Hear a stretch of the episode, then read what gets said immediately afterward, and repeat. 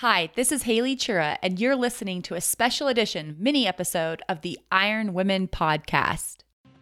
Most of the male runners figured if any woman wants to run 26 miles in a driving rain, let her run. But veteran Boston trainer Jock Semple thought the whole thing was silly. No, there's enough competition for women. What the heck? Why do they want to tackle the, the, the toughest thing in the world? It's just the uh, women and their stubbornness just want to do something that they're not supposed to do. That's all there is to it. You know that. You're married. That was 50 years ago. In the time since, women have made remarkable progress towards equality in sport. Today, 40% of all athletes are women, and yet women still receive less than 4% of media coverage. The Iron Woman podcast wants to help change that. We interview female professional athletes and other remarkable women making breakthroughs in endurance sport and research. So that when I grow up, I will have heroes. I'm Alyssa Godesky. I'm Haley Chura. And I'm Rosalie. And you're listening to the Iron Women podcast.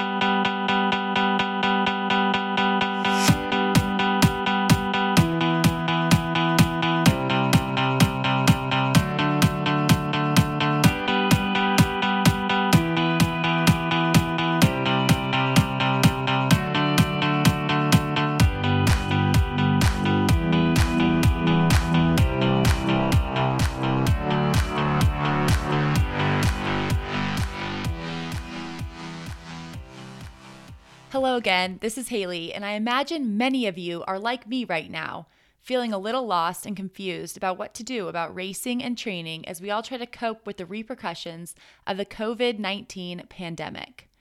I reached out to two women who are very familiar with both healthcare and endurance sports.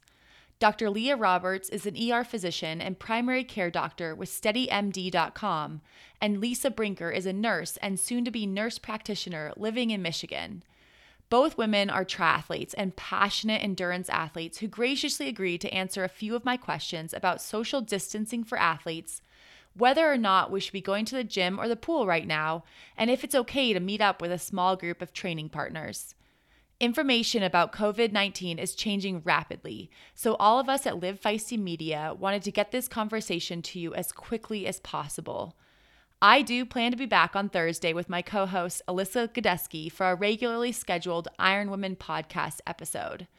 Thank you for tuning in for this special mini episode. And with that, here's my conversation with Leah Roberts and Lisa Brinker.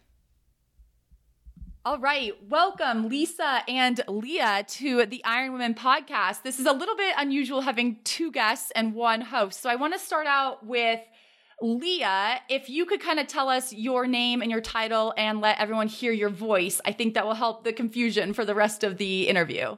Sure. So my name is Leah Roberts. I am an emergency room physician and who also does primary care with steadymd.com.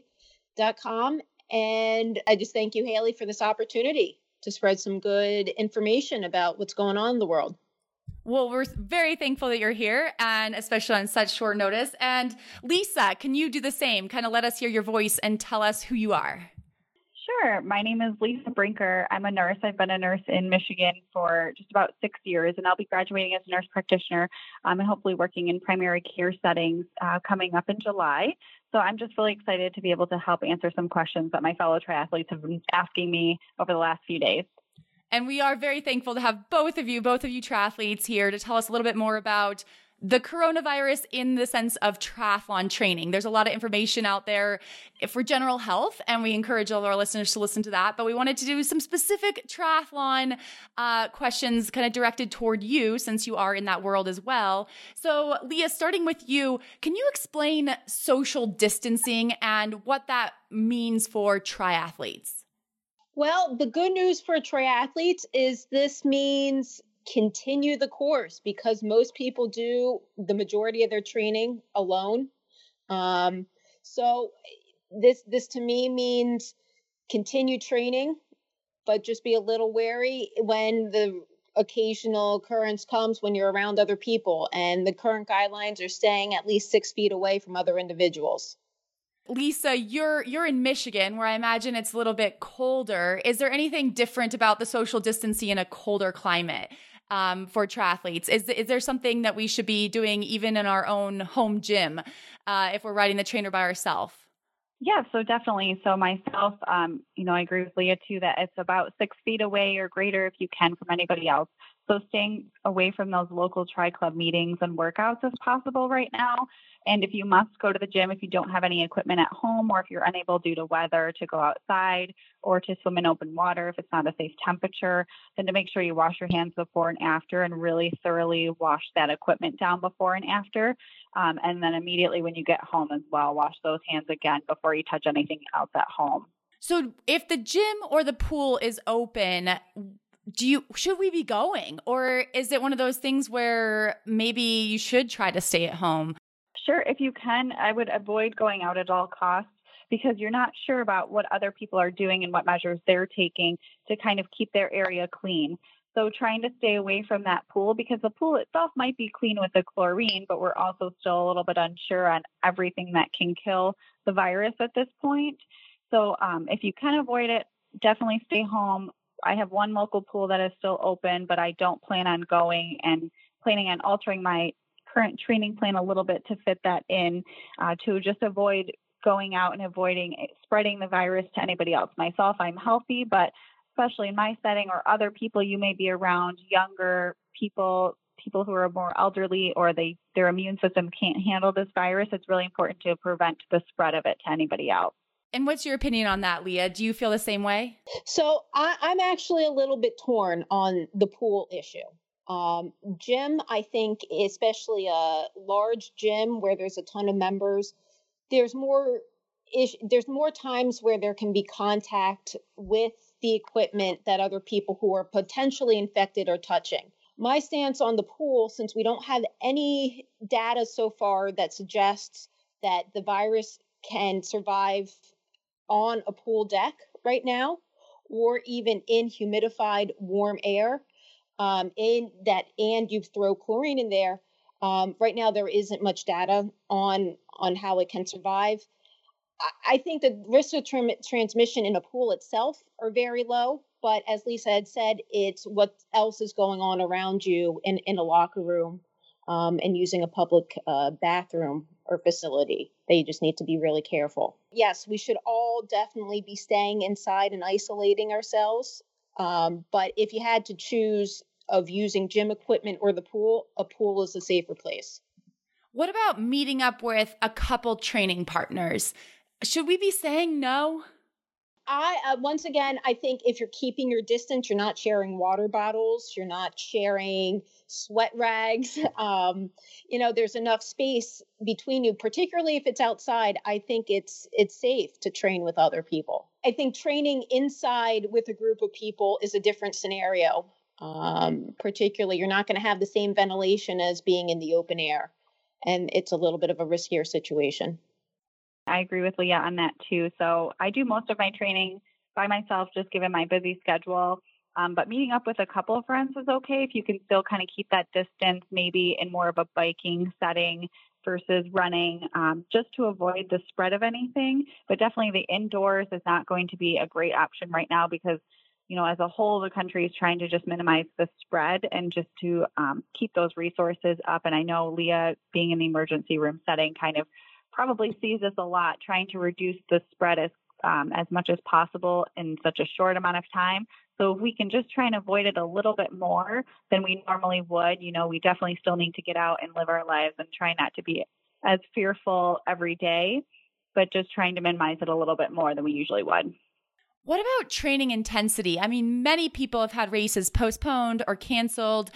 So uh, it kind of seems like it's a natural progression back to sort of base training and just a holding pattern. But is there any risk of of you know if you go too hard, you compromise your immune system? Is there any truth in that? You know, that's a, a really interesting question. Uh, so much of this is going to be listening to your body um, during this time, and there's not one solid rule for everyone. Um, you know, with a lot of people not having to go into work, they might be getting more sleep than than they normally do. Um, they won't have to be waking up at 5:30 a.m. to get on the train to go into a busy city. Um, so, you know, in that circumstance, sure, you can ramp up your training volume because you're getting um, adequate rest. But if there is any inkling at all that you're feeling fatigued and someone who is already healthy, that might be a sign that you you have been infected and sure, that's a time to back it down. Lisa, do you have anything to add? Yeah, definitely the same thing. Just keep with your current training plan. Talk with your coach if you need to make any adjustments following a cancer race or if a race is postponed. But just trying to keep, you know, exercising actually can help the immune system. So keeping your current exercise plan, like Leah said, the sleep is a great thing, but just most importantly, listening to your body. And if you start to feel run down in any way, just kind of take a step back and rest as if you normally would if you get sick throughout the winter or any time of the year with a cold or anything else. And we are recording this on Sunday. Things are happening really fast. Both of you, do you have any um, places where people should be going to get the latest information, most accurate information they can get?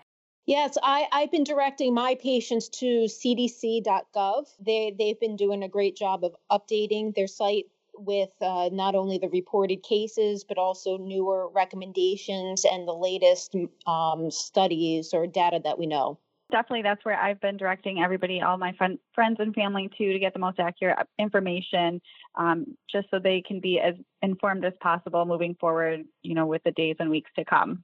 Well, thank you so much, Leah Roberts, Lisa Brinker, for coming on the show very quickly today to give us information related to our own training. We really appreciate you too. And best of luck at, at your professions in the healthcare system, which I know is very, very busy right now, and also in your own training. Thank you. Thank you so much. Thank you again to my guests today, Dr. Leah Roberts and nurse practitioner Lisa Brinker, and everyone working in healthcare right now. I will definitely be checking the cdc.gov website for the latest guidelines as I navigate my own training and life along with all of you.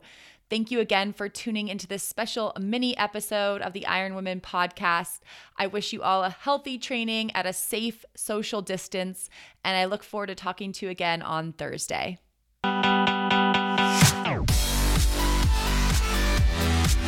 Thanks for listening to this podcast. Please subscribe, like, and comment on iTunes.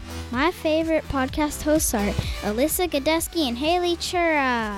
My favorite editor is Aaron Hamilton. The Iron Women podcast is a Live Feisty media production.